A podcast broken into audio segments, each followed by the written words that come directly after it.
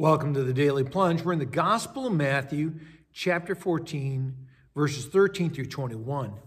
Now, after John the Baptist has been executed in order that he could become um, an erotic banquet centerpiece, right? Um, Jesus withdraws, uh, and for obvious reason. I mean, this is his cousin, the man who baptized him, and he withdraws to a solitary place. Why? To pout? No. The, the clear implication from the scripture is that Jesus withdraws in order to be in prayer and to seek the Lord in the midst of this despair. What about you?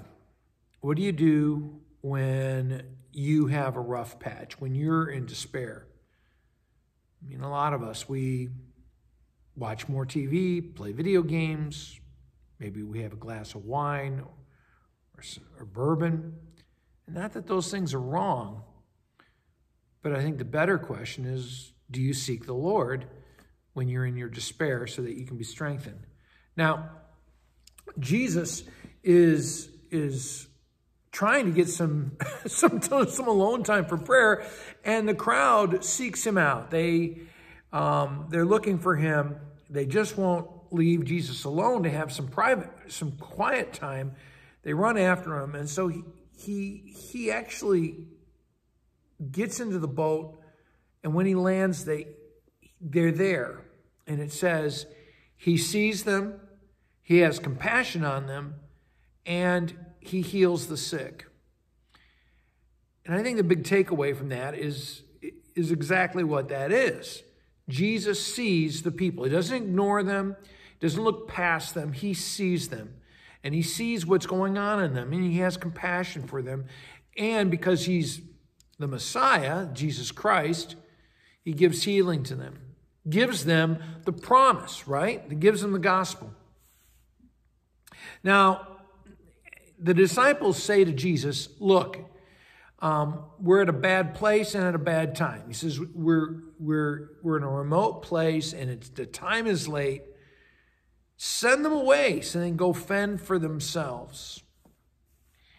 And I think about the people around our churches. Are we reaching out to them? Do we see them? Do we have compassion on them? And will we give them the healing of the gospel? Or do we send them into this sin baked world to fend for themselves? What about our own people? Do we sometimes send them off to fend for themselves? Jesus says, don't send them away. You give them something. He drops it in the laps of the disciples, and, and the disciples respond, all we have is a lack of what we need. We have scarcity, not abundance, right? And Jesus says, bring them to me. Now, what is he saying? Is he saying, bring the fish and, and the loaves to me? Eh, maybe.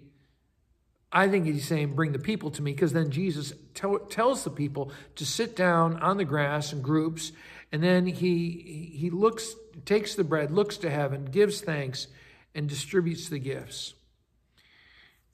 When we think about a world that is, is heartbroken and despair, Jesus says to us, bring them to me so that they can receive the promise, the gospel, so that they can have the gifts of Jesus Christ.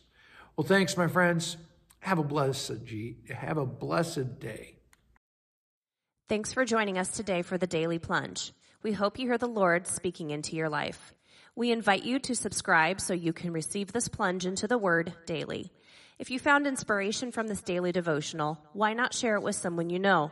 It is available in video on Facebook and YouTube and in audio format on Apple iTunes, Spotify, and everywhere your favorite podcasts are found.